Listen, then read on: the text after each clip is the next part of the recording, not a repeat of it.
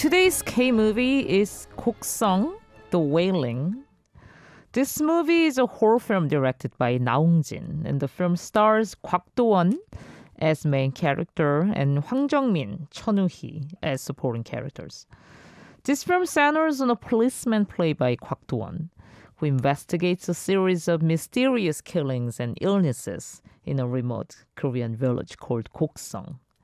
The film was both a commercial and critical success. This film, Koksong, is an expensive and often excruciating horror film. Naungjin's 2009 uh, debut film, the action thriller The Chaser, 추적자, made a huge impression for its, uh, its, its twisting of genre convention.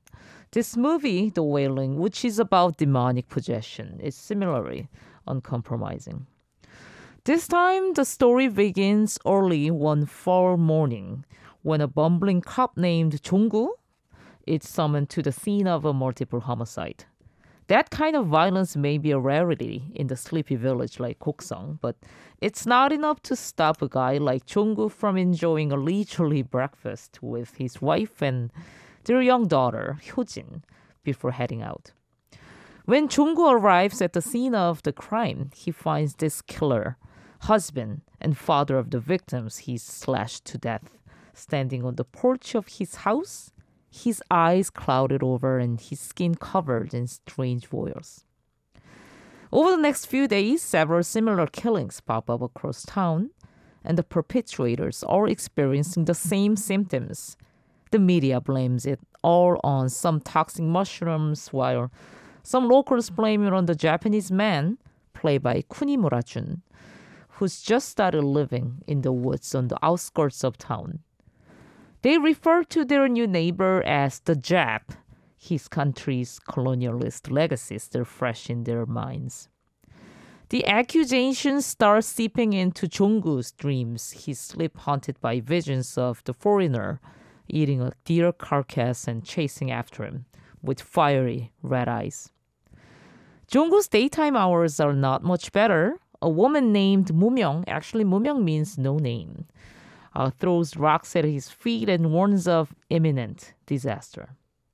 A few days later, his daughter Hyojin develops a rash, a rash that evolves into seizures and proves so persistent that Jonggu is convinced to hire a shamanist priest, played by uh, a veteran star Hwang Jung-min, to perform an exorcism. Then chaos reigns. The Wailing Koksong received universally positive reviews. Uh, Jada Yuan from Vulture.com described the film as operating on a level that makes most American cinema seem clunky and unimaginative. Anton Bitel of Little White Lies commented, by turns funny and despairing, this village noir, oh, I love this village noir, brings the horror of uncertainty. Leah Pickett of Chicago Reader stated the film justifies its epic length. It's almost over uh, three hours. Mashing ancient East Asian mythology and rituals, village gods, exorcisms by shamans, with more recognizable horror tropes like demonic possession, zombification, the devil represented by a black dog and ram's heads. In a way that feels novel and unpredictable. The actors are uniformly strong. I agree. One of the main reasons to praise this film for me is Kunimura Jun, the man who played no-named Japanese guy, or AKA Satan. He was more than perfect as a demon, and he actually began his acting career a long time ago.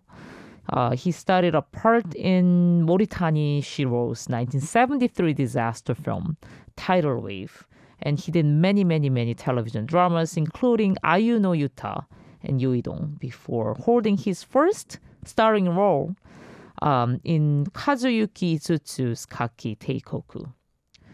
Throughout the late 1980s and early 1990s, he appeared in a number of Hong Kong films, including a prominent cameo role in John Woo's Hard Boiled as a gunman in the film's opening tea house shootout. In 1989, he finally starred in his first Hollywood film, Black Rain, uh, directed by Ridley Scott. This film was shot on location in Kunimura Jun's hometown, which is Osaka, and he starred his. Uh, this film starred his mentor, Matsuda Yusaku. He's known internationally from this point, um, and he worked with many Hollywood directors, not just uh, Ridley Scott, but with Quentin Tarantino and Roland Emmerich. He has collaborated with prominent Japanese filmmakers like Miike Takashi, Japanese Korean filmmaker Lee Sang-il, Anno Hideaki, and um, Kitamura Ryuhei.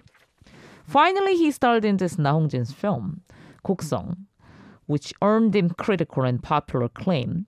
He even came to uh, one of Korean entertaining uh, entertainment program, Muhan Dojeon, um, the Infinite Challenge. This film earned him the Best Supporting Actor and Popular Star Awards at the 37th Blue Dragon Film Awards 청룡 영화상, making him the first ever non-Korean and Japanese actor to be nominated for the award. Na Hong-jin explained why he cast him for his movie. He said he didn't have any particular actor in his mind while writing the script. So he went through a lot of Japanese actors during the casting process. But Kunimura's ability to put up any kind of face as he wishes, as though he was playing a face changing show. Uh, and this made him the most ideal cast for the role. And he added an incredible amount of vitality to the character that would have uh, otherwise simply adhered to an absent expression for the sake of ambiguity. Now, All about Korea. Arirang Radio. Uh, one another thing I loved about Koksong is uh, its its cinematography. Koksong is not a scary town in real life. Um, it's just a little friendly town of Jeollanam-do. But in this movie, this whole town looks like haunted, and it is largely contributed by a great cinematographer, Hong Kyung-pyo.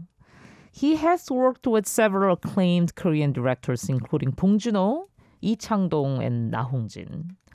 Zach Sharp praised him as one of 30 cinematographers to watch, praising his dynamic camera work. The director he has done the most work with uh, it would be Bong Joon-ho. I think he did most of Bong Joon-ho's films, including 살인의 추억 and um, Parasite, 기생충. He stated that uh, any future Korean films he opted to do would use Hong Kyung-pyo as his cinematographer. He did uh, Na Hong-jin's Koksong, and he shot it extensively in natural light, generating a dusky, misty texture. He evokes a sense of obscurity by showing human figures and clues from afar without close-ups or sharp focus. Daily ob- objects like um, hairpin or cloth or cardigan serve as intriguing clues that may or may not reveal something ominous.